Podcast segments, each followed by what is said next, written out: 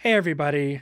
I just want to let you know that there is a big time content warning for this episode. Um, we discuss uh, the shooting in Colorado.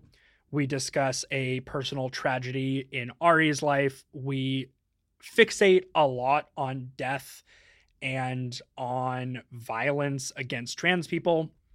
Um, and our improv set in the second half of the episode, um, while we try to keep it pretty lighthearted, it definitely uh, ends up incorporating a lot of these things that have been on our minds. And so, if you're not in the mood to hear people talking about these heavy topics, and certainly if you're not in the mood to hear people uh, joking about them, um, maybe skip this episode. Um, yeah, I hope you are uh, safe and supported out there. And thank you all for your support.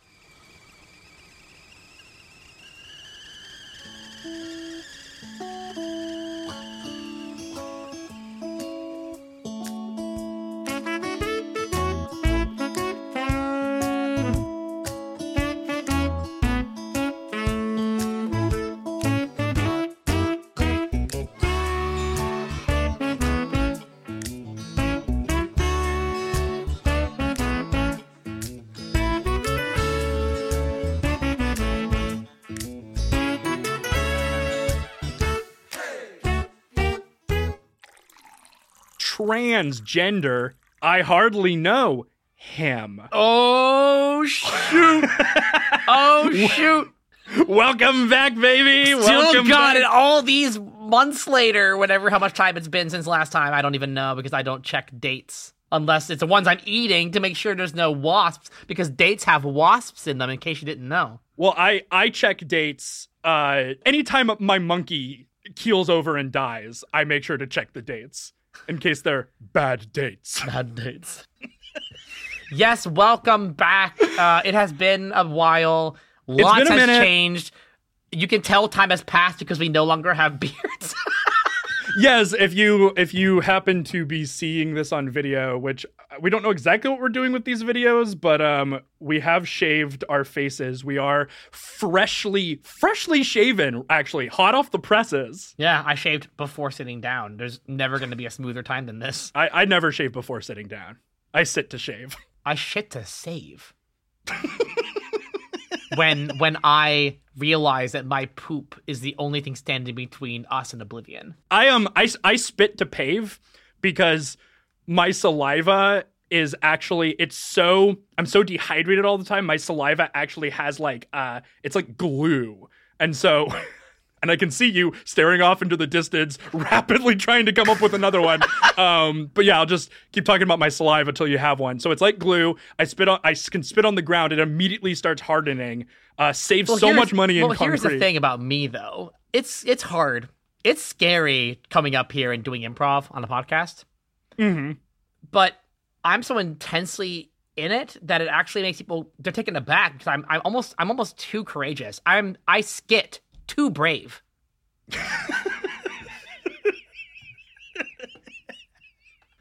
Um, so All right, so we did not just have a bunch of technical difficulties. This was th- this is just I'm just I'm choosing to segue in this really awkward strained tone where it's almost like it's almost like 5 minutes have passed and I have no memory of what we were just talking about. Um I'm insane. So, it's season 3. We've been gone a little while. And there's a couple things I want to say here uh oh. the first thing I want to say is, you know, we've been I we we we teased that we were going to sort of try to make this next season of the show about about learning, right? About kind of trying to become more informed. And I've been trying to think of like a name for this arc, like what it- what this arc is called. I still haven't come up with a great one, but I'm thinking something to the effect of what the fuck is happening? Yeah, I think that's a good question. Um, as a fellow fan of Marvel, I also am watching these new shows, being like, "What happened?" I feel like Endgame was a peak, and I feel like we've been on a downward spiral. Oh my God. happening?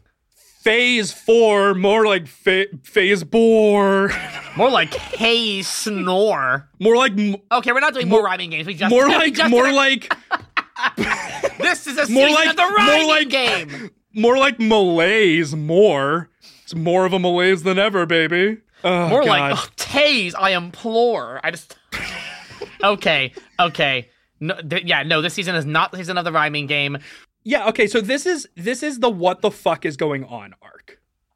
I'm not I'm not saying that's definitely the the name, especially since what the bleep is going on. I don't want us to be confused with that that pseudo scientific documentary about the water that that talks, but um I don't know about this, and I, I, I genuinely don't want to. I actually love that there is something horrible in the world that I'm not aware of. That's great. oh man, That's great. You should Don't you dare. Okay. Let me have this. Let me have this one thing I don't know. It's so good. I love not knowing about this bad thing. What if water molecules would could respond to human emotion? Oh, so you mean the new Pixar movie, Elemental? Yeah, it's based on it's based on that documentary. That that no, that is a documentary. um, but yeah, It's Ari, Elemental, um, my dear Wa- Waterson. All right. yeah. uh, so here's the deal, y'all. We make things up. That's what we do. That's in our name. But we also kind of want to know a little bit about what we're talking about. So Charlie has uh, decided, as she does, that she's going to do a little more research. And I have taken on the wonderful role that every podcast must have of the co host who's just like, wow, I didn't know that. And don't have to do any work at all. But then I, then, then I edit it. So I think it's fair. Um, but yes. Charlie's going to be researching, giving some like interesting papers and things that she's read, and I'm going to respond honestly. That's, Yeah, and we- gig. we've actually already I've already started. I have a couple. I have yeah, we've had Doc with a Rhyme Zone open this whole time for all of our games. That's our research. But we're not going to launch into any of those topics today because, and here's the thing, I've I'm struggling to figure out how to segue to this. Ari. Yeah, uh, I'll do it. Uh, y'all have probably been wondering why we've been gone so long. Well, it started Mm-hmm. off being uh, let's take a couple weeks off because it's the end of the season. That then transitioned to well, it's been a couple weeks and we're pretty busy. We'll just let it be a little bit of a hiatus. It is between seasons. That turned into well, it's Thanksgiving, and also my sister died. So that uh, that happened. Uh, Yeah. my sister. So we need to talk. So okay. So Yeah. let's talk about Thanksgiving. Yes, it's Um. the elephant in the room. How was our Thanksgiving?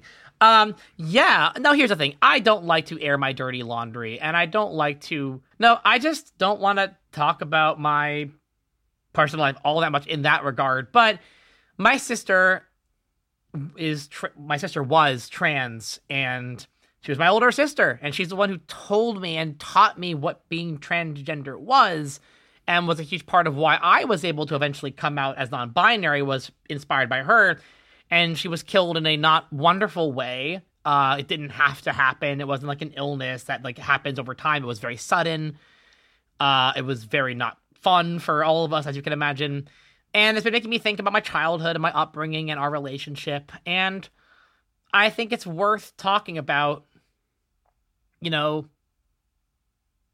how we're doing and how we're Yeah. feeling and where we're at because you know what happened to her involved there was another there was a group of people who were i believe as far as i'm aware all of them are transgender individuals who were talking to their landlord and something happened then my sister was killed and it's I can't go into details because that would be foolish of me. It's still kind of going on. I know a lot more details about what's going on, but I'm not going to share them. But what I can say is it's a this is what a mood change. Oh my god. Uh but yeah, it's it's it's it's been a lot. It's a lot to think about and it makes you realize, you know, this community is vulnerable. And I can say Well- for certain that the cops do not care about the well-being of the other individuals involved who are hurting right now. They don't care. Yes. And it's very obvious. You can really see the the damage that the suffering that the trans community and the LGBT community in general goes through. And it's worth noting that a couple days after this occurred, uh, there was a shooting in Colorado, which uh, the one thing, the one aspect to her death that I'm happy with that she didn't have to live to see that. That's the only aspect I'm glad because that what a horrible thing. And it's been a rough time and it's been very and it's not like this is a new thing. It's not like hard, terrible things don't commonly happen to the LGBT community in general.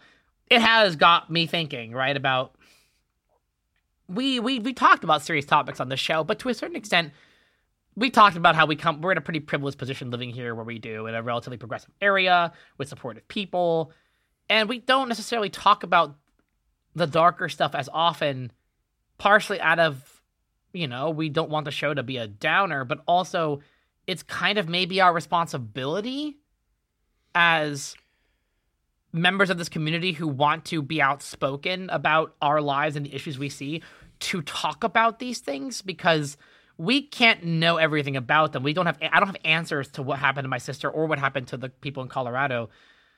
But I do have a desire to raise as much awareness as I can about these things and try to understand them as best I can, even if I can't give answers, because I'm certainly not an authority on it. But that's that's that's that's the elephant in the room, and now it's out, and uh, it's it's making those noises, and they've trained it how to paint, and it's painting horrible things, and no one, everyone wants to put the elephant back and not have the kids are crying, no one's enjoying the show, it's spraying water on everybody, but the elephant has to stay out. Well, it's painting use the magic feather, use the magic feather, and no one knows what is happening. over and over, and it just I don't know, it's like it's like it's entered some kind of fugue state. Yeah.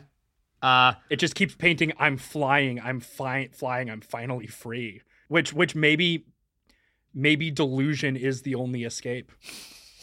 Anyway, I, I, here's the thing. Here's the thing. Here's what I want to, because uh, here's here's where I'm I'm in a weird position here. I want to first say to the people listening to the show that Ari specifically has asked me to treat this situation with them with a certain amount of humor. I would not be just making jokes around this issue if it was not specifically part of oh, how oh, yeah. they're trying to process. Um in case I seem like like an absolutely insane person. A lot of the more serious, intimate conversations about this, Charlie and I aren't going to have on a podcast. We've already had yeah. them. This is a place for us to talk about the wider scope, and yes, to try to you know, allow some humor, not about the events at all, but in general, as people, we want to keep ourselves happy too. It's important. So yes, I want to be clear to anyone we're, who's we're worried. We're not going to be. We're not going to make light of these things in our humor. I don't want you guys to worry or feel like, oh my goodness, this will be too much for me.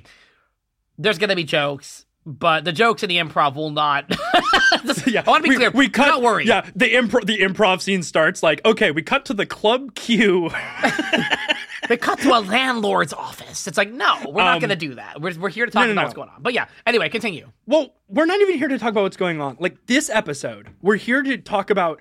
I think we're here to talk about the fact that we don't know what's going on. Like that's yeah. what I'm trying to get at, right? It's like what the fuck is happening? Like it's just it's so much. I mean, it was it was a surreal experience to be like witnessing you and your family in mourning and to be kind now, of usually we only hang out in the evening trying yeah to witness you guys in the morning. And i was like wow like you guys should get out more. Like the, the, the sun really does a lot for your pallor. And are you just saying that because i'm Ronnie? the sun does so much for your brown skin. So you you guys you guys were in mourning. I was you know i was mourning with you then suddenly the entire LGBT community was was in mourning collectively.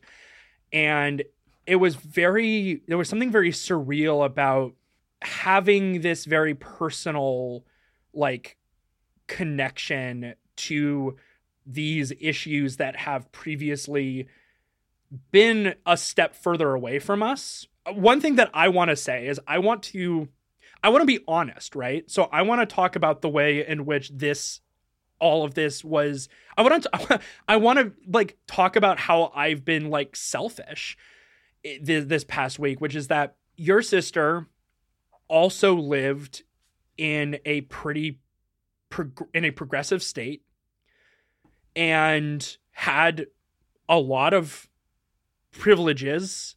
Yeah. Oh, and, well, we talked about yeah, talked about this, but my mom and I talked about this today. How like part of what went down here is that my sister is someone who has a very strong sense of right and wrong. She was someone who I don't think she, she ended up living in a pretty rough part of town, uh, and because she was helping, you know, she was there with a few other people who couldn't afford like a better place. They were figuring themselves out, and she was there to help them. And I don't think she realized the extent of how bad things could suddenly be. Maybe she did. I'll never be able to ask her, but based on some of the context of what I know, I don't think she even suspected that something like this could happen. And my mom and I were talking about we she and I didn't grow up in a state where we were feeling like imminent danger all the time, you know? Like there was some emotional fear, but that's different than physical terror. Right. And I think, you know, we live in an area that has like a lot of like gay clubs, you know, like Club Q. And we live in a in an area where like I can dress fairly effeminately and go out in public and I rarely have any issues. And I think that something that the kind of double punch of what happened in Colorado and what happened to your sister had on me. And again, I'm just trying to be honest about like my own reaction. No, to I wanna hear this. But believe me, y'all, I've had. I just want to be very clear. I have had two and a half weeks where this has been literally all about my feelings, and I haven't really been able to ask Charlie at all how she's felt. So please, please don't think that this is the first time we've talked about this or that I haven't had my fair share of airing my feelings. I've aired so many feelings. And this is the first time I've gotten to hear how Charlie's been feeling. So don't worry. I've I, I'm doing okay. I'm going to a therapist. Uh, I've got an appointment set up. I feel like it's like that James Acaster bit where he's like, y- you know, don't worry, you guys would not be the first people. Like, like, like if I'm I'm, not telling you guys first. trauma, yeah, yeah. so yeah, well, how, um, how did it? Because I will well- say well, one thing, which is that the weirdness for this one, I'll just briefly say, was that I Yeah. was awake the night that the shooting happened at the previous big gay club shooting in Florida. I was awake when it happened, and I watched it live. Uh, you know, hearing what was going on, and it was I couldn't sleep. It was horrific, and but there was a detachment, right? It's horrific, but God, we've been through a lot of shootings, and they're all horrible. But there's that sense of like, well, we're here again. It wasn't like you know when you had Col- when you heard Columbine for the first time, and you were like in shock and stuff. We've been through so many now that there's a numb sense of horror. This was interesting Yeah. because this one. I didn't even like realize it had happened until a couple days later because I was so engrossed in grieving about my sister. I wasn't hearing about it. I wasn't noticing. And then when I learned about it afterward, it hit so hard, even though this one I didn't witness in any way personally or read about what was happening. But I could easily look at every one of those people and be like, my, and just put my sister's face on them immediately. Yeah. And it's like, oh my God. Like, so yeah, th- there's a different feeling That in is- this one. that's what happened to me as well. Where like, um, I saw like you know I saw like a picture of Kelly Loving, and I thought about her, like I thought about her family in a in a way that I'd never been able to before because I was seeing your family going through that. And I think again, just in terms of like my personal reaction is that it has vastly increased my own personal sense of I am not safe. And there are a million ways in which you and I, and especially me, are insulated Yeah. against a lot of the dangers that many of our trans siblings out there are facing every day. Oh, yeah. It's true. And I mean, I cannot emphasize enough just how vastly like different our lives are. And yet, I mean, there is no world in which a trans body is not a body that is under threat. And um I've also been like I'm I'm a person who lives with a lot of irrational fear um because I have uh experienced abuse in my life Yeah, as put- have you. You can personalize it. It's it makes And- it and easier to compartmentalize, but also it makes it easier to empathize. It's a it's a mixed bag, right? I've I've dealt with abuse in my life, and so I I, I experience this constant sense of being unsafe. I jump at loud noises and so forth. And honestly, Um, you already had that a little bit. That's what I'm saying. yeah, That's what I'm saying. is Even that, like, before I, remember when we were kids, how Oh, thunder, oh, you- yes, thunder and you balloons growing up. already. So it, it amplified what was already a fear that was part Yeah, of who you were. Got amplified. fucking balloons. I fucking hate balloons. Can I just say I fucking hate balloons? I haven't had a chance to really like use my my platform here. So here's the thing I'm going to say about balloons. Listen, Bet you didn't think this is where it was they going, ki- did you, y'all? They kill. we told birds. season three. We told you season three was gonna have bigger takes. they kill birds and they're they're bad for the environment they're they're bad for humanity they're they terrorize. Like every room that ha- that is filled with balloons is a room where at least one person is silently suffering because they know it would be embarrassing to let people to ask people not to have balloons. Like i have the amount of times as a kid that i was standing in a room and I could think of nothing else except the fucking balloons and the possibility that they were gonna pop, but knowing that I would be ruthlessly mocked if I said anything. Aw. And I guarantee you, there's one of those kids in every fucking room. And and then Also, what? what let's just not even to throw out there that helium is a limited resource on our planet, which is becoming a problem. For those who don't know, look up the helium shortage. We are Thank we you. have a shortage of helium, and every balloon is wasting a resource that could go to a much more useful fucking scientific and health situation that's being used for like a kid's birthday party. replace you could re- replace balloons so easily with lanterns beautiful orbs filled with light that you can just i mean they're it's it's it's it's the same aesthetic but not as tacky not as dangerous not as helium consuming and not uh, triggering to poor anxiety filled children's nervous systems so yes i i guess you could say in some ways i've been traumatized since birth but all i'm saying is that All, all I'm saying is that your sister, your experience with your sister, and my experience with balloons, we all have the same. In a way, yeah. In a, In a way, way, I think I, have already experienced well, long before you, Ari. your sister was kind of like the final balloon. but anyway, it has increased my own sense of being unsafe, and um, I am currently living above a an old cantankerous man who uh, has a Second Amendment bumper sticker on his car, who has come up to our apartment at 11:30 p.m. to scream at me about hearing sounds, hearing the sounds of us stomping around in our apartment, which you know, as I I I have said many times like that's just the sound of fat people walking in our apartment. And and this man has seen me walking around in a dress and one time he one time he essentially chased me to my car and I basically just like sped up walking and he was like trying to catch up to me and I have no fucking clue what he was trying to do. And now I'm like I need to get out of this apartment. Like do. like I mean, before- you, I think how I mean, as as someone who has now experienced someone being lost to not that different situation in the grand scheme of things, I am. Yeah, I, I you need to get out, get somewhere safer, and it goes to show you can't be like. It doesn't matter if a person has experienced their entire life in peace. We live in a country where school children and people at Walmart and people at theme parks and everywhere have to be and people at like country fairs have to be afraid of sudden acts of violence that you bring up a really good point and that actually segues to something else i would love to discuss in the in this first episode of our what the fuck is going on arc. But before i do i do want to make sure that um my fear of balloons is not the thing we spend the most amount of time talking about on the show.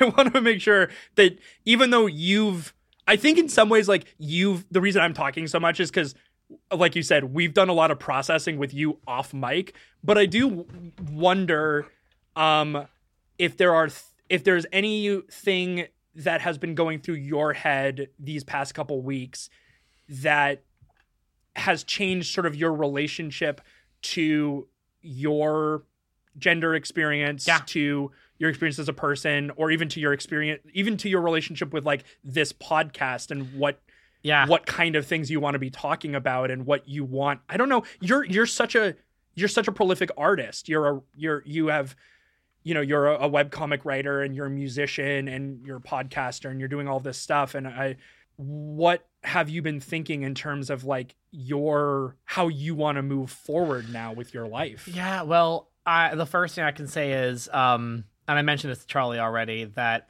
I was very frustrated because, and this is a very silly thing, but this kind of shows the kind of person I am. I was going through the first time I've ever lost someone of this closeness to me. I've lost one other person, but they were in their 60s, they were nearly 70 and their death was very sad, but it's a little of a different experience. My grandmother, who was in her late 90s, and so we were all like, what a lovely life she lived, what a celebration. My sister was 31.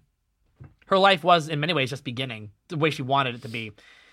And I always wondered how grief was going to feel. And I was telling Charlie how frustrated I was that every person who described grief as waves is 100% right. And there's no other way to describe it. And there's no, like, I was so like, man, at least now I can write about this experience. Yeah, it's, it's waves. It just comes and goes. Right. You were you were frustrated by the fact that your brain, all your brain could generate was cliches. Yeah. Like you didn't have like original. a new a new way of describing. I have no profound way to been- describe what I've lost other than to say that, you know, people say cherish the ones you have, but what I would say more than that is cherish the sense of possibility that you have in life. Because when a door closes, you can't open again. My sister never knew I was non-binary. We haven't talked in a couple years because we've just been a bit too busy. And I always meant to tell her. She might have learned from the grapevine. I have no idea. She might have even heard my podcast. But I was a few weeks before her death. I was thinking about sending her my podcast, and I had it all ready. And then I was like, ah, I'll do it later. And then I just forgot to. Literally just forgot because I have ADHD and I just didn't think about it. And I'm like, you know, on one hand, the pain would have been a lot worse if we'd been talking recently when it happened. So maybe it's for the best that I didn't open that door right before because we haven't been talking. So my my daily life hasn't changed all that much, which has helped. Because you know we've been in very different places in our lives, different different states across the country. But the co- the one two punch of having my mom listen to the podcast is one of the nicest things to have my mom talking to me about how she's finally starting to understand what I'm going through and learning about it, and it's helped her become a more open person. My podcast has helped change her a lot.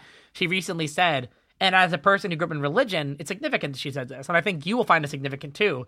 She said, "I am tired of allowing religion to make me feel like I have to choose between things, or that there's only one way to live, or that a person has to be a certain thing. Because I'm done. And she told my dad on the phone, you know, my very religious father. She was on the phone with him. I was there, and she was saying, "I am done judging people. I'm done expecting people to be a certain way. People can be however they want to be." And she already had that in her, but it was the first time it really it hit her. All you can do is accept, and she's always been accepting, but it really hits so many people in the world aren't being accepted and the pain that that puts on. My mom the thing that comforts me and my mom and my family is that we accepted my sister and she knew that. And that's so good. But this podcast is important for me because i want i want to be I, I'm, I'm so done with being afraid to talk about who i am and being embarrassed by who i am. And i don't want people out there who feel embarrassed by who they are or feel bad because the privilege of not being afraid. The privilege of who we are is being able to simply be embarrassed by our feelings. That is a privilege. To be when you are afraid, you don't have time to be embarrassed. You're afraid. I was able to be embarrassed and feel like maybe people would judge me, and now I understand what fear feels like. I'm about, and now I'm angry. I've been thinking a lot about that too. I mean, your what you just said generated so many different like places we could take this conversation and I'm like in that in in that 5 minutes you just spent talking, you basically generated enough talking points that each of those points could be an individual episode. Like you basically just planned our season. Like because there's a million things I want to say to that. I want to I want to f- zero in on like what I think is important for this conversation. Please do. And one thing that you just brought up that I just I have to mention now because I'm I'm I I I I've been it just it's been consuming my mind recently is this idea of like hedonism being this constructed vice or I guess it's kind of a medley of vices that so oftentimes gets up used like weaponized against like specifically queer people Yeah. Like queer community the, the hedonism is is a is a horrible to me it feels like just this horrible idea where it's like it's this it's a condemnation of pleasure. And like that's uh, because essentially that's what hedonism is right? It's it's the seeking of pleasure. And one of the reasons that queer people are considered to be so dangerous to like the sort of normative whatever fucking patriarchal structure of society is that hedonism pleasure seeking is something that like queer people do because like why the fuck not? Like c- considering like how horrible our like like our lives can be and how horrible society treats like queer people why not try to like live in the moment and like be happy. And so like queer people tend to be much more open about about sex and there tends to be like more of a when you when you get to know like the queer community there's a lot of just like yeah going out and partying and clubbing and like taking drugs and like you know to alter your mind and and sex and sex and a lot of sex. And there's a lot more there's it's more common for queer people to be poly at least it seems to me. Um and i feel like the way that like pleasure is has become its own almost form of resistance against like this sort of awful puritanical yes uh, often very religious based judgment is really interesting but it's also like that's people get people are getting punished for it right? Like the there's a reason that the shooting happened at a nightclub right yeah. like a nightclub is not just it's not just where a group of gay people happened to be gathered. It's where a group of queer people were eh, choosing to strut their stuff, to embrace to pleasure, to proud embrace joy of their their very selves. I mean, pride parades are one thing, but a club is somewhere where you you don't have to be afraid. You don't have yeah. to be. And I think this is a thing that I really want to hone in on too, which is that I can't speak for every person who hates LGBT people. I don't know what's going through their brains. But one thing that I think is a big one for a lot of people, I believe it is a form of jealousy. Not of their identity, not of who they love, but so many people in religion. I grew up, look, I still have my relationship, complicated though it may be, with religion. But as someone who grew up in religion, I can say with some degree of authority that being religious is hard. You have all these rules you're told of things you can and cannot do, and you're not told why. Really, you're told trust that it's a thing. And I think that there are these people who shut off natural parts of who they are time and time and time and time again and develop this sense that everyone either has to feel how I feel or I'm doing this for nothing. Well, well, you know, you know what? How you know it's jealousy? Like, because you're so right about that, right? You know how you know it's jealousy because they refer to all of this stuff as temptations, right? Like, like what? Like, uh, you know, if you, if you, and, and again, I'm not. I'm you not, don't see anyone is... hating on the drinking acids club. Man, I hate those people who drink acid. I just wi- no, no one wishes that they could also drink acid, but plenty of people wish that they could take acid. Right, right. fucking stupid. the drink acid club.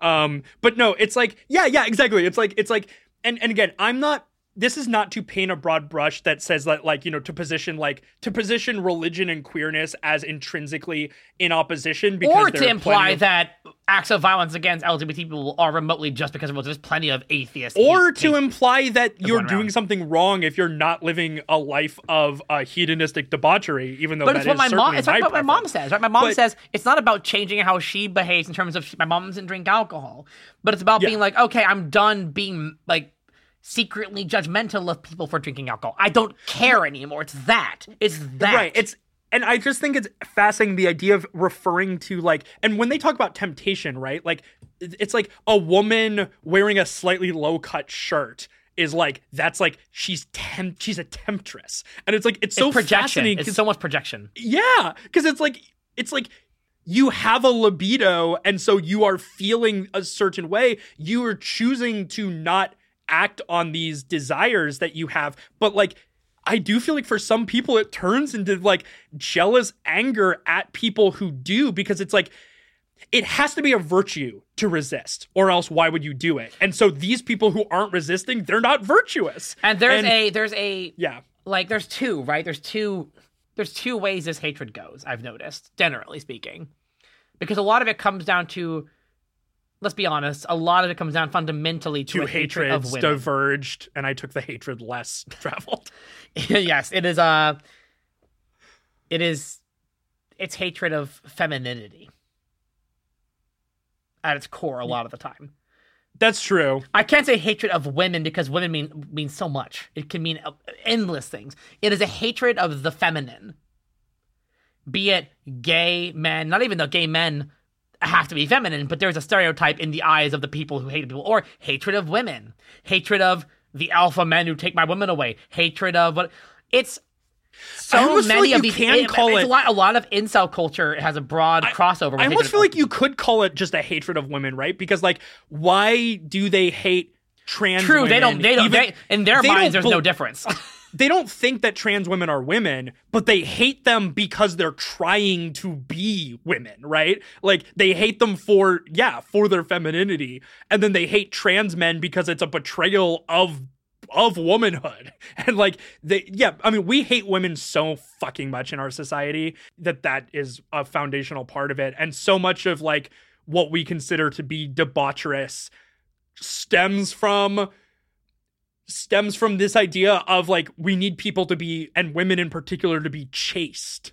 And we need people to know their place. And maybe that's that's like a good place to like really like drill into like so much of of hatred is about like we need to put people in their place. And you see it in small ways too. It's not just it it doesn't start with like fucking hate crimes. It starts like i don't know on fucking tiktok right? Like we've been on tik I, i've been on tiktok recently a lot and like you just see it in the way that somebody like a woman will like post like a song she's writing. She's like a, a female singer songwriter and she'll post a song. Every single time someone has to comment like don't quit your day job you know like oh mid. cringe. Yeah. Oh yeah cringe. Um and it's like what is this impulse to put people in their place it starts with humor and ends with execution every time. Always. Yeah. they always start by laughing. It's always laugh. It's why it's why and i'm bringing this bastard back one more time. It's why the chappelles and the gervaises are so dangerous. It's why. Because the first thing you do to get to hatred is to lose respect. Yeah it's it's it contempt i believe contempt is a bigger is like more the foundation of hate crimes than like you know it it's fear is even and it's it's funny because like we we refer to these things as phobias and sometimes you even get like literal homophobes will be like oh, it's not i'm not homophobic because i'm not scared of you. Like you mm-hmm. literally see that and it's like whatever you fucking semantic and actually Like, i disagree they are. And it is and it is fear it is fear fear is part of it but i think that fundamentally the thing that allows you to dehumanize someone to the point where you relish you don't you you want to kill them or you relish in their death. There are people who celebrated the club q shooting. Of course there were. And it's contempt. It's it's you genuinely feel like these people aren't human. They're they're beneath you But what I should toss out there, and this is a little bit of a personal thing that, but it hit was please my sister was living on this land rent free because there had been, I'm not again I'm not going to go into the details of the agreement between them, but when I read the news of what had happened, which you're never supposed to read, the news about this stuff, it said that a squatter was killed. My sister was referred to as a squatter, and the comments on the page were just, "Well, I'm glad that this squatter's dead." And I just read that and I'm like, oh, they don't know. Who. I didn't actually feel like upset because I was like, they don't fucking know who this person was like I do. Squatter as a as a noun to just describe a person is it's an intentionally It's dehumanizing. way. Yeah, and Like- that's the core of what this is: is that these people are dehumanizing us, and that's why things like this podcast are important. The reason the improv is important is for two things. One is to bring, it's take back humor. Of course, of course, of course, this is all going to end with us loudly and and lonelily defending improv. Once no, but more. it's, but it's it's it's two no, things. no, no. I, I, I Yeah, it's it's humor, of course. Yeah. Taking back humor because it's the first weapon of defense we have is humor. And the second thing is because humor can either lower or raise empathy depending on who's telling the joke. You can either use humor to draw someone in to let them understand you better and be like, "Oh my god, there's not, there's not, we're not that different," maybe. Or you can use it to say, "Oh, that person over there is different. It's funny." And second, uh, and it kind of ties to the first. We need to help people be. We need to humanize ourselves. I Yeah. peop, I'm not just a noun. My sister wasn't a noun. She was a fucking person. Yeah. I don't care what the circumstances were, and I do. In this circumstance, my sister and I can just say this. I'll just say this: my sister didn't do something wrong. yeah, And even if she had, she was more than if she had, she still would be more than a noun. Yeah. And I think you look at these people at this club and we put their pictures up there and their names and we talk but we don't talk about we don't really know who they were. We still know a lot more about the, the shooter than we do about these individuals. We don't know their hobbies. We don't know what they did. We don't know their hopes and dreams. We don't know. We know their names. Names don't give us enough. It's why we can look at the six million names in the Holocaust and kind of just go, uh, you know, it's terrible. They're names. But then you go to these places and you see like the wedding rings and shit, and then it hits you that these are people, and we need to hu- we people we need to be humanized because they're the, we have to do the opposite of what they're doing, and what they are doing is dehumanizing. We need to Well, be speaking of- humanizing. Speaking of doing the opposite, one thing that I have noted about you throughout this whole process with with your sister is the way in which you have taken into account the humanity of everybody involved Yeah. including the person responsible for your sister for for killing your sister and you know and uh, this is not a prescription that anybody who has lost somebody needs to do this necessarily not at all. because like you know anger and even vengeance is i think there uh, can be an appropriate response Everyone has But- their response, and my mom and I, for instance, are grieving in very different ways. Yes yes yes yes yes With, but we have but, similar relationships to the same person, and our grief is different. but it's something i've just noted about you is the way in which you never lose sight of people's humanity and it's something that i think i think there's something radical about your ability to acknowledge everyone's humanity and i've always felt that way about you but i mean if it it's never been put to the test quite like it was these past couple weeks Well, it reminds me of I just I just happened to have watched Everything Everywhere All at Once just like a few days ago eh, for the first Yeah. time, and wonderful movie. But one of the most radical things in it that really hit, and it was the part with the with the with the husband who says, "Ma, you think because I am kind that I'm ignorant. I'm not naive. I've lived as long as you have. I choose to be kind. That is the way I fight." And the amount of people I found online at who saw that speech, like uh, the amount of AMABs who came out of it being like, "That's how I feel," and I've never been able to put it to words. We need it's that's that is radical.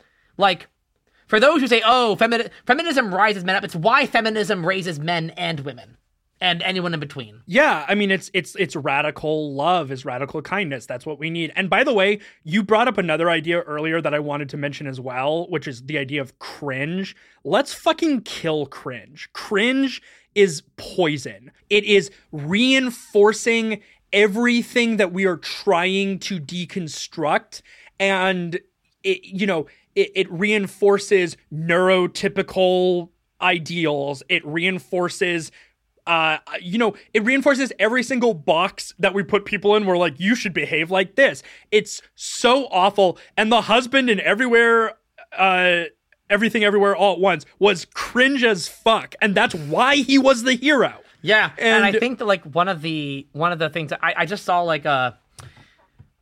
I, I was just watching this video, like a game that was someone was playing, and in the game, there's a girl in the game who she says, uh, like she sings a song, and then she says afterwards she sings a song when she's when she's scared, and all the comments at the live stream were like, "Oh, cringe, cringe," or there are people saying, "Oh my god, that's so sweet," and I'm like, that that that, that that's all I need to know about humanity. There's two types of people when they respond to that.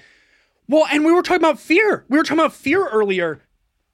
When when Donald Trump was elected in 2016, my cousin, who this is the cousin who once uh, almost drowned me in a pool and you know m- mercilessly tormented me for being girly. And if you want to hear about that story, I'm sure at some point we'll talk about it on our Patreon, where you can get access to bonus episodes, extra content, including episodes of podcasts we tried to release before this one. And boy, howdy, they howdy, they're crazy. Be sure to go subscribe. It's only five dollars a month. Anyway, continue. um, Our lives are a commodity, including my grief. when um what was that horrible sound that just came out of my throat did you hear that i, f- I feel like the the A frog demon just man escaped who you. A demon just who- escaped.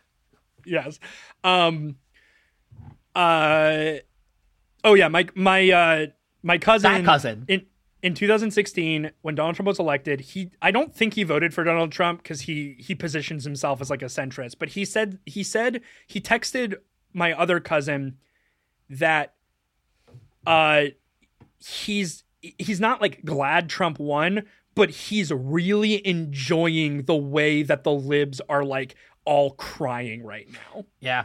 And there is a certain kind of person who reacts to the idea of fear in the in a who who likes the idea of their enemies being terrified. And you know what? You know what? You know what we what you call that? We call those we, we we call those people terrorists. People who like the idea of using fear to make a certain population of people scared. Like that's terrorism. And so it's like I'm not saying my cousin is a terrorist. Don't fucking at me. But like I am saying that like the kind of that that we are absolutely saying that Well, I'm not. I'm not saying that here. It's like how I'm not saying that comedians are murderers, but there is a link between laughing at someone and attacking them in the same way that you're not saying your cousin is a terrorist, but you are saying that your cousin's joy at the fear of others is the link, is the beginning of a chain that leads to that place for a lot of people. yeah, I'm Why do you think that so co- many people from Judgment Center of the UK ended up going enjoying ISIS? It was a thing. It was a thing.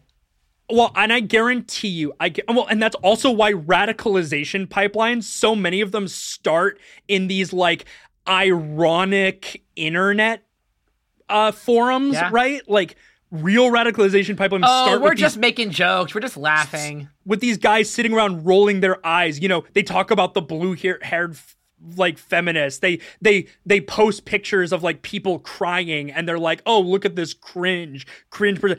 Fucking stop. Like if you're a good cuz good people sometimes jump on the cringe bandwagon. If you're a per- good person and you're using cringe, if you have empathy, if you don't like the idea of like relishing in people's fear and discomfort, uh stop talking stop using cringe. Just stop saying cringe. It's, cringe is dead. cruel. It also It's tends to be it tends to be pretty ableist a lot of the time. Let's be honest. It's always yes, yes, yes, yes, yes. It's always Can people we stop making fun of people for being different? Can we stop? Can we just stop?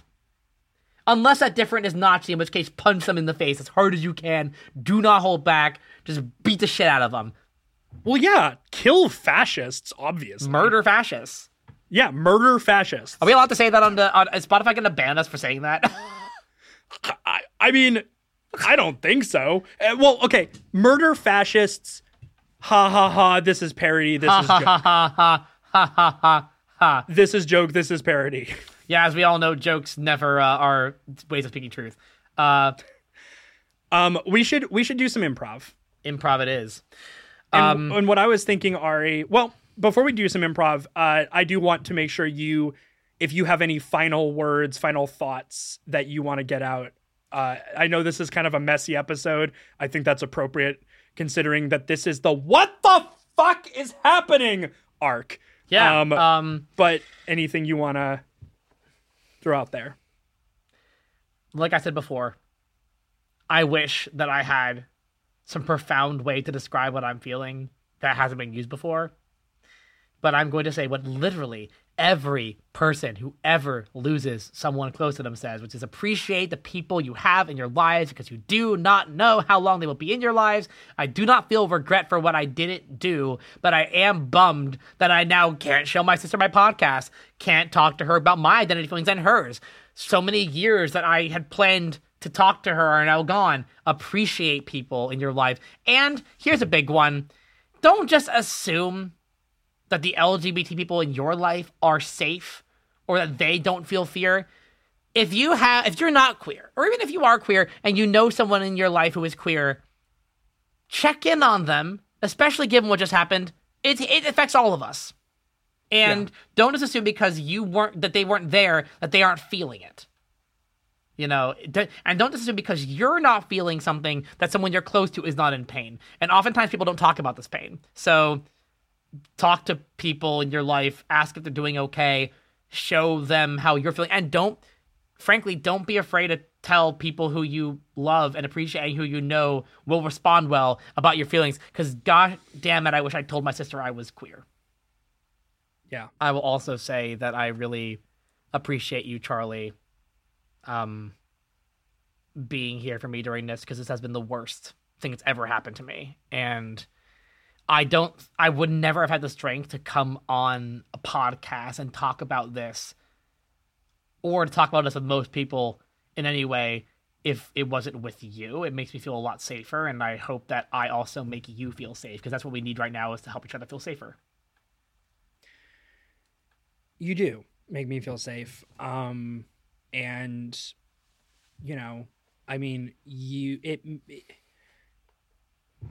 one thing that what happened with your sister made one reaction it gave me was this desire to hold my siblings very close. Yeah. Um, and I consider you one of my siblings, and um, yeah. And I, I having I'm, I'm glad you're here. Having lost an older sister, I'm glad I I can still have one here. And with that, Time for some improv comedy. Woo!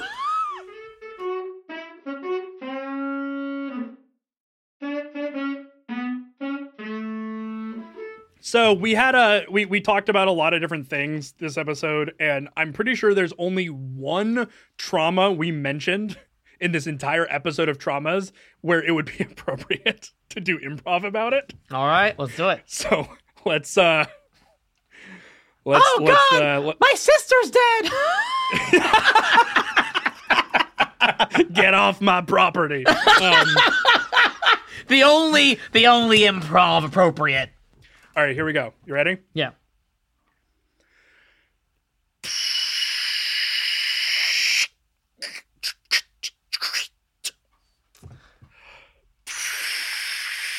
You excited for the birthday party, Jimmy? Um yeah, I'm I'm I'm I'm really excited. We got the birthday cake with all the candles. We've got mm-hmm. the we got the, the the presents all wrapped up, ready for you. We got 800 balloons to celebrate the 100 balloons for every year old you are. Um uh uh Aunt Tammy? Yes, Jimmy. I actually wanted to talk to you about about one of those things that you just oh, mentioned. Oh, it's okay. If you want, we can we can take the presents away and we can return all of them. You don't have to have gifts. No, I'm actually the presents I'm very happy with. I'm very oh, happy with Okay. The... It's a cho- you don't like chocolate cake, do you? Ow. sorry, sorry, Aunt Tammy. I just got a terrible cramp in my leg. Um, I didn't mean to react so violently to, to that because because no, it actually is not the chocolate cake. It's um it's actually it's the candles on the cake. um, I'm terrified of fire. Oh. And I've oh. never admitted this to anybody before, but I am absolutely terrified of fire. And just the That's idea. That's kind of awkward because we also brought out 800 lanterns to celebrate. Yeah. yeah, you said balloons. You said balloons but I've noticed that the things you're blowing up are actually they're more like lanterns. You're putting candles into them. Well, some I, children get scared of popping, and we didn't want to cause it, so we thought uh, 800 uh, active flames would make I, way I, more sense. I specifically Definitely asked for more balloons. people on average are scared of balloons than fire. I specifically asked for balloons, and you've created lanterns, and I mean the cake is there's so many candles. I mean I'm eight years old, and there's so many candles, and you're gonna make me lean over. Well, you see, the way our remember the family tradition, we start with 100 candles and we take everyone off for every year you're probably going to live. We're, Uh, we're an optimistic. We're an optimistic family. that's uh, that is actually that brings me to the second thing. Yes. What is that? I don't love this tradition of us really cementing the idea of mortality every birthday. I understand because I am eight, so I am old enough just barely, Just barely, to really glean the fact that life is finite. But I don't love the idea of we have all decided Well, it collectively. is your birthday. We, are going to have a fine night. Aunt Tammy. See, the only way to talk about, the only way to express, to, to really think about the finality of life is to is to make light of it constantly. Ah, ah! Sorry, you said lighter. And I just, I, I had a, a moment of panic. Why are you so afraid of, of fire, Jimmy? What happened that that caused you to have this fear, other Well, than the know, very reasonable fear of death by smoke inhalation? It only takes, you know, it only takes one trauma, Aunt Tammy, to create a lifetime of PTSD. And my trauma begins in kindergarten when I'm when I was 5 years old. 3 years prior. Um okay, uh uh uh uh uh uh, uh, uh Mr. Hanson, what's the homework going to be? Yes, kindergarten homework. yeah, I'm just I'm just curious what the homework's going to be. Ah, yes. Stop. Stop. Don't get mad at me.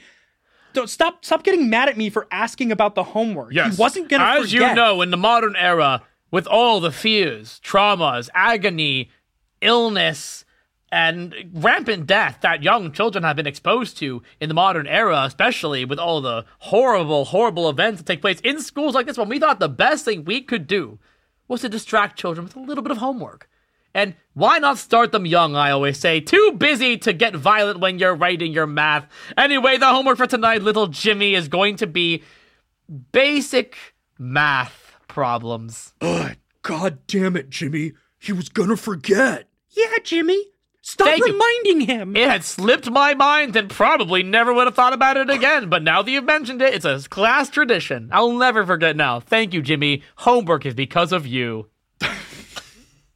Everyone, let's all thank Jimmy for helping us to have homework. Wow, Jimmy, you're really on fire today. Making all of us have homework when we didn't want it. Yeah, Jimmy, you're really on fire. You're fu- you're fucking. You, you know what? I like that. Jimmy, from now on, we're going to call you Fireman. Fireman. Fireman. and every time we call you, every time we call you fireman, Jimmy, you'll know it's a signifier of the fact that we all think you're a fucking narc and we despise you, and you're gonna spend years in social ostracization. oh my god! You know what you are, Fireman. Jimmy? You're cringe, Jimmy. Fireman. You're cringe. I, I, I, as you can tell, uh, I'm, I'm very busy screaming fireman. I'm not hearing any of what the children are saying. I don't listen to children except for this once. Uh, this happened to be the one time I heard the fucking kids.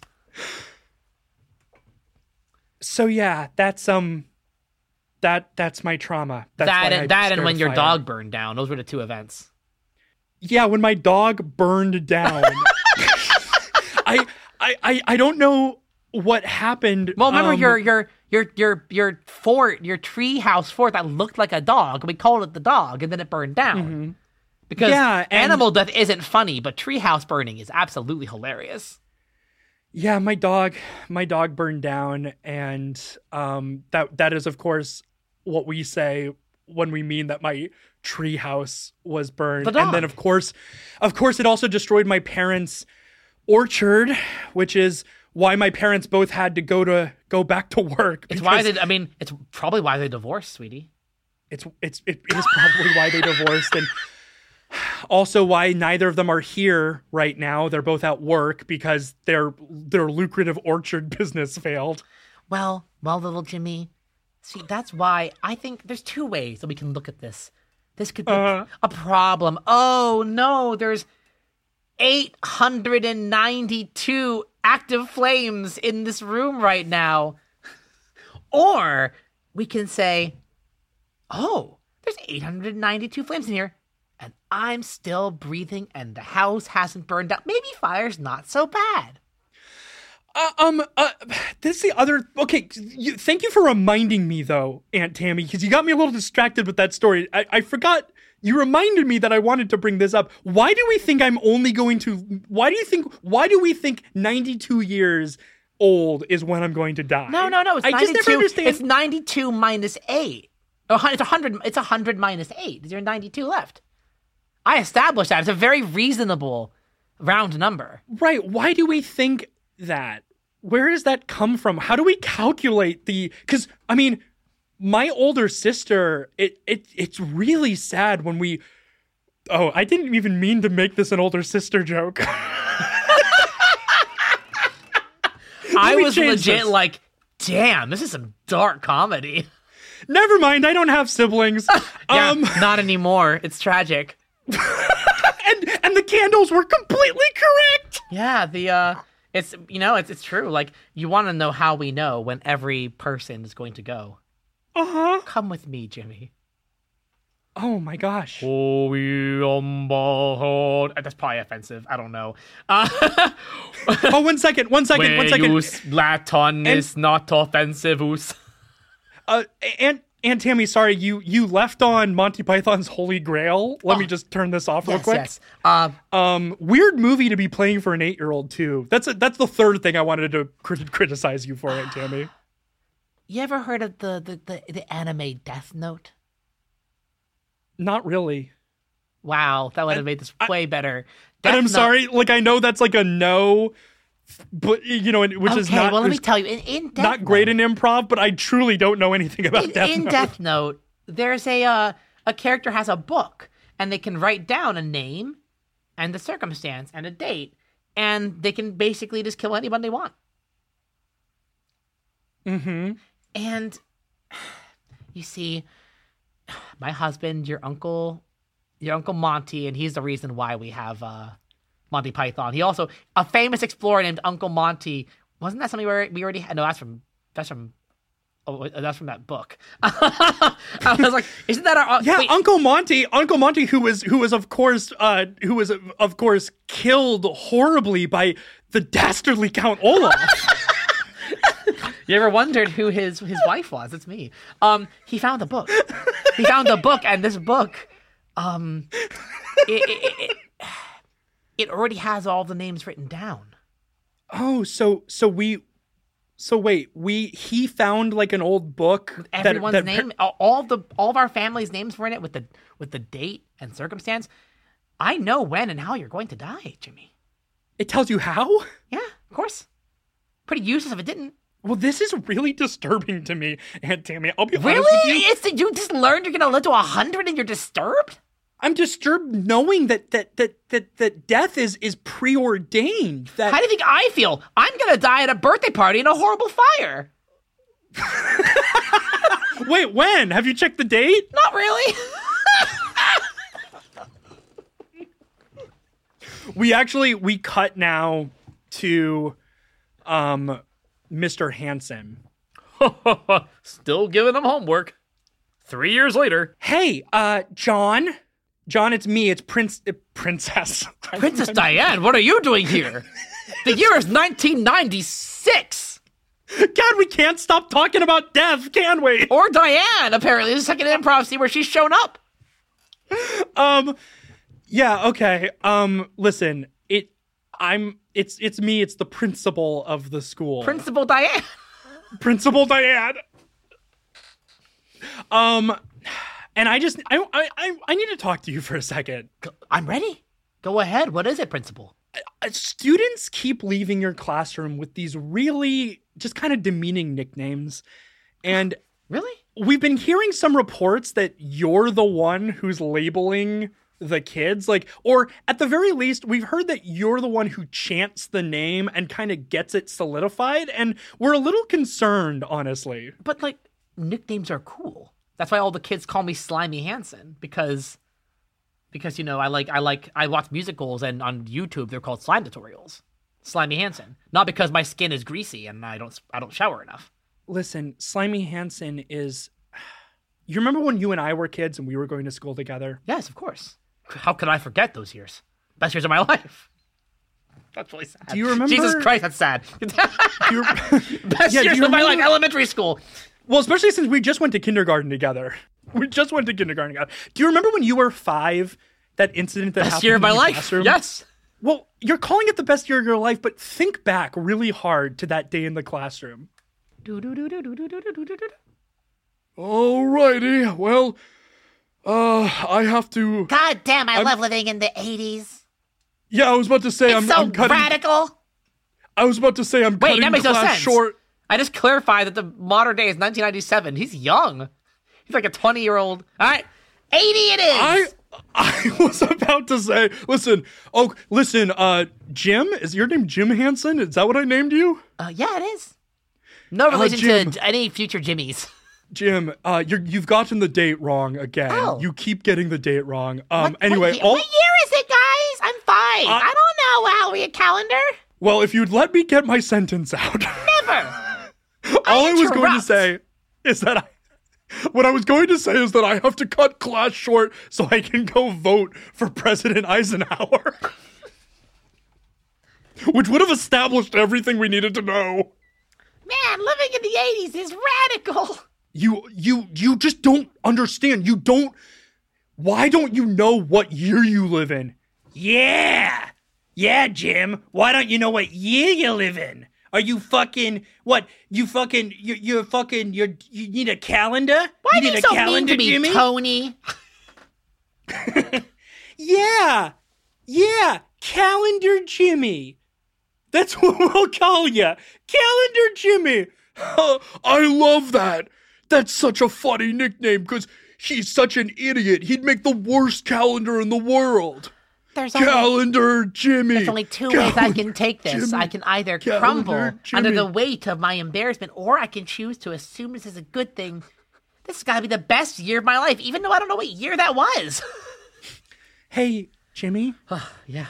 I was just thinking about about t- five years ago. I think it was like, I think it was like five years ago, probably something like that. I don't remember how long ago it was. Wait, no, this is still the past, Jimmy. Oh, I, I'm confused about what year it is. Yeah, you're you're so confused about what year it is. You don't even know when you're having a memory. I just want to say it's me. Um, it's me. You know, your classmate Diane. I just want you to know that my parents are telling me that we're gonna move to a different school district next year, and Oh, I'm not no. be here with you anymore. Wow, this is going to be the worst year ever. But here, take this. Take this conch shell to remind you of that day on the beach when we both had our first kiss Wow, this is the best year ever. with different people. This is the worst we- year ever. and then we talked about it and then we talked about it and we we talked together about how exciting it was to have our first kiss This is the best year ever. why do you keep saying that What? what jimmy What? Jimmy Oh. jimmy what are you what are you are you having a by the way is your so your name's jimmy and the student your student's name is jimmy Maybe that's why I always I always saw myself in him. I thought I liked my nickname. I'm sure another Jimmy would like his. Plus, Jimmy- how is fireman a bad nickname? Every kid wants to be a fireman, right? i can't help but notice that you're still wearing that conch shell i gave you in kindergarten around your neck Oh, this old thing. forgot I was wearing it, but never forgot I- why I was wearing it. i think i think you maybe need to let go of the past i think you maybe You're the one who need- just asked me to remember my past.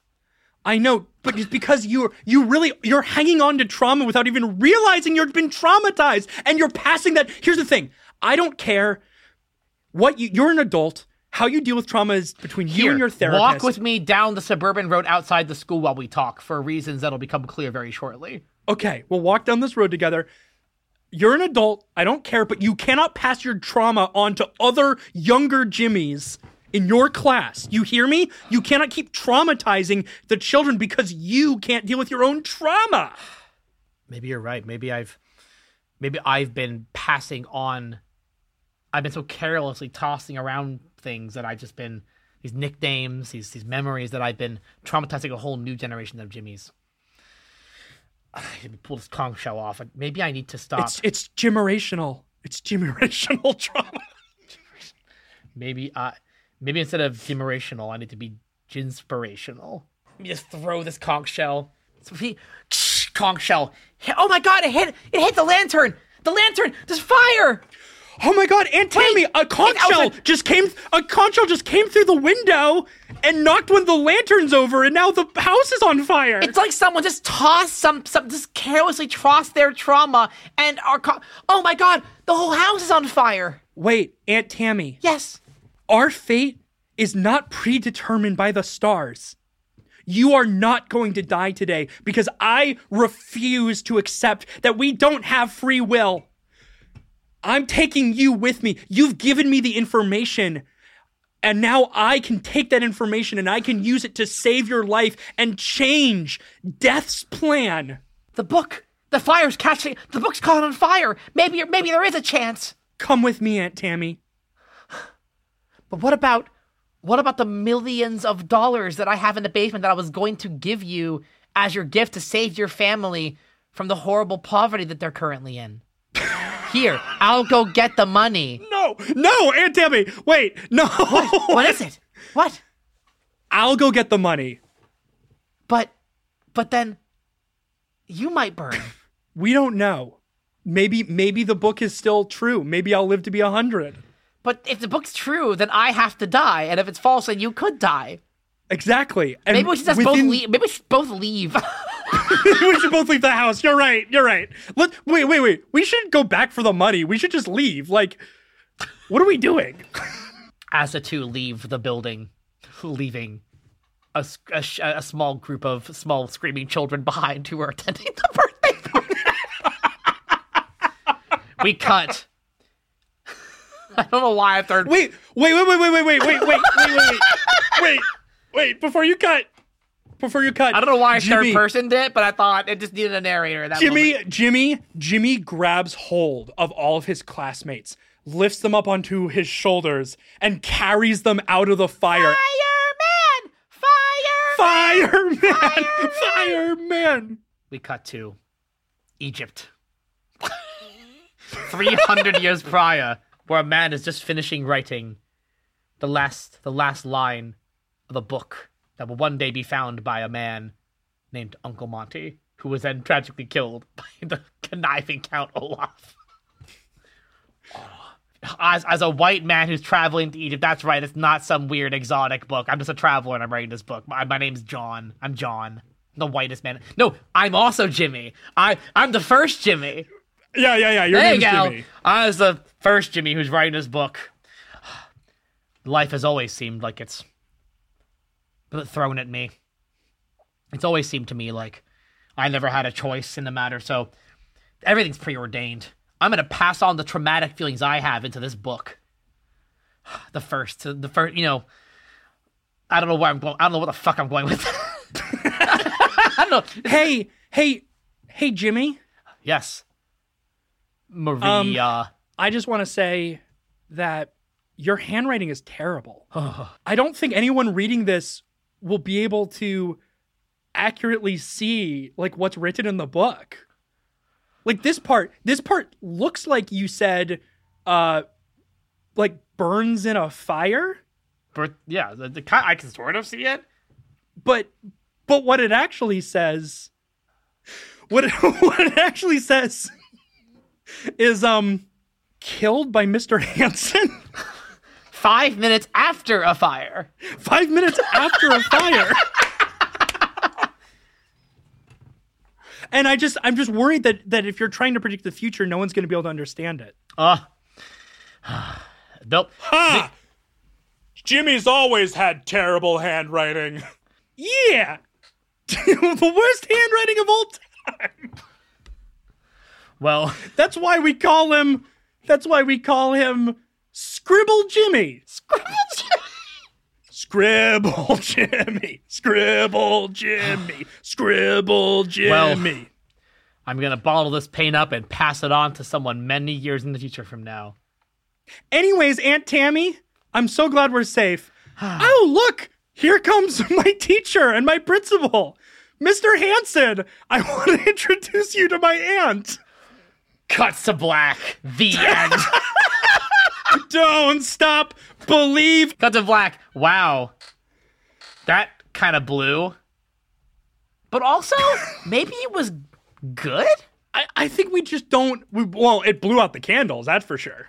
Yeah, that's true. Um, I don't think we know what happened. You know, it, I think I like that we left it as a question. If there's free will, there's no reason for Mr. Hansen to attack Aunt Tammy that we established. So if there's free will, everything is fine. If there's not free will, then Something well, we're all went down. Something anyway. goes down there. Yeah, it doesn't matter. We're all fucked. Yeah, so y'all, uh, I think the moral of this story is who fucking knows what's going Who on? the we fuck- don't.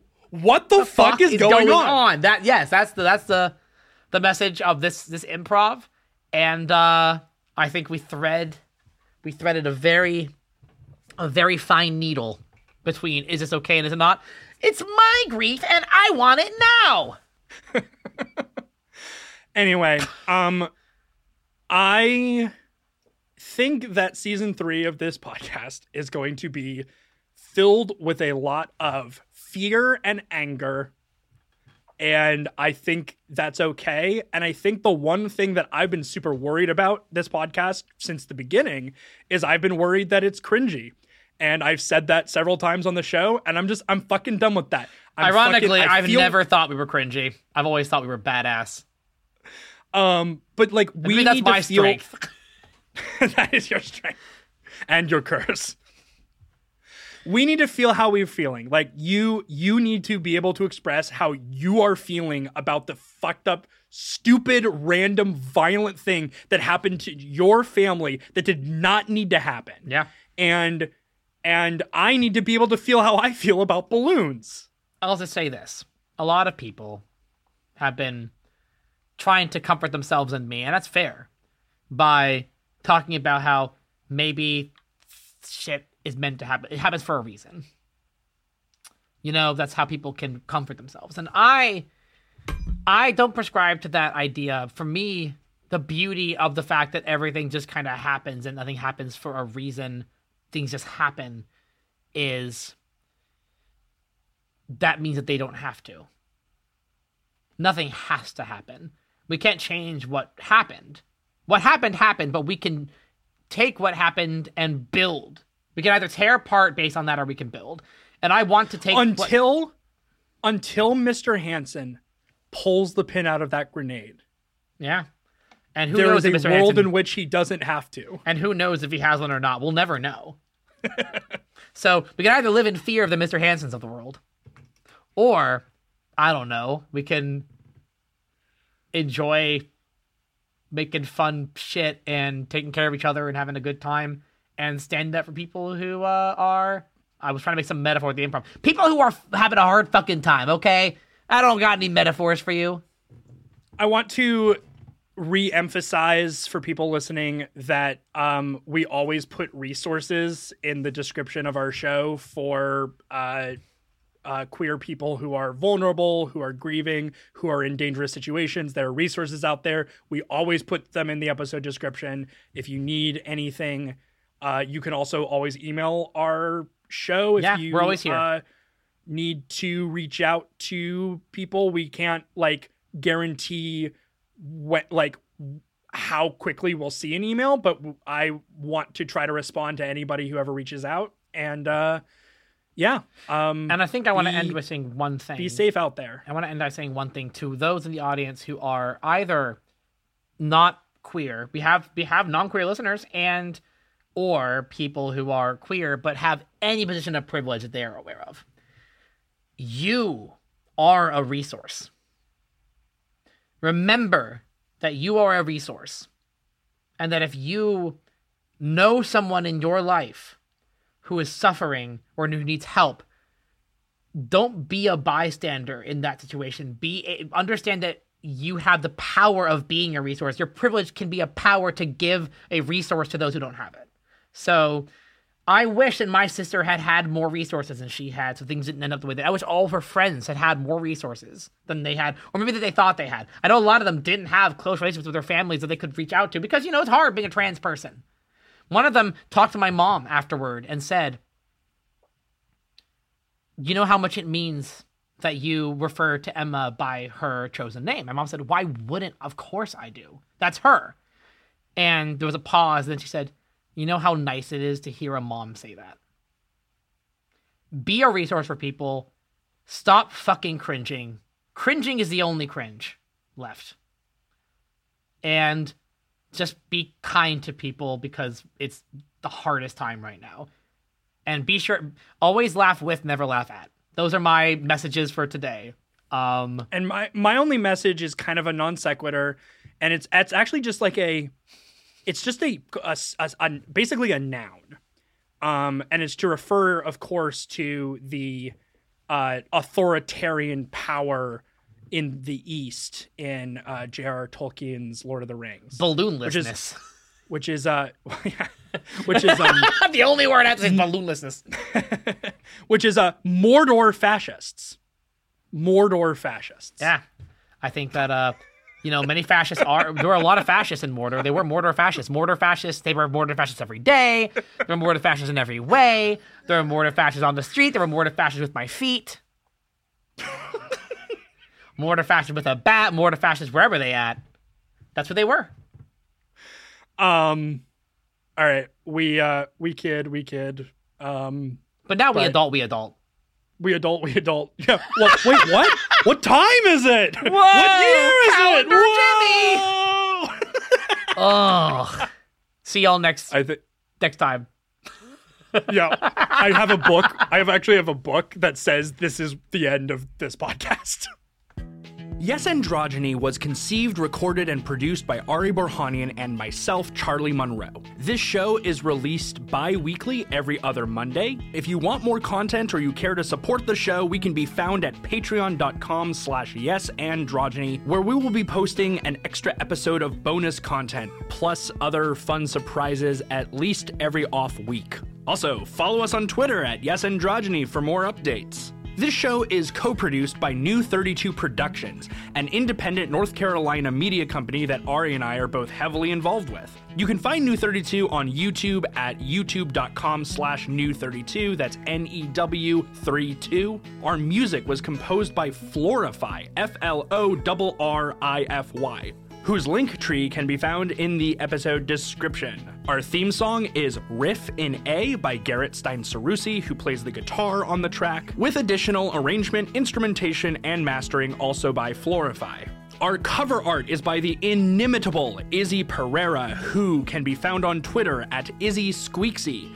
That is I Z Z Y S Q U E A K Z Y. Lastly but not leastly, Ari can be found on Twitter at MetaJoker Music, where they post about their myriad music and webcomic writing projects, including their epic fantasy adventure webcomic in the vein of Redwall that is uh, so good. It's called Mothorial. They co created it with our cover artist Izzy, and it is posted weekly. So definitely check that out. It's super rad. Charlie, meanwhile, is a little bit shy and is going to refrain from posting a handle for the time being. Lol. All right. Thank you guys so much for listening. That concludes the credits. See you in two weeks or sooner if you join our Patreon. Bye!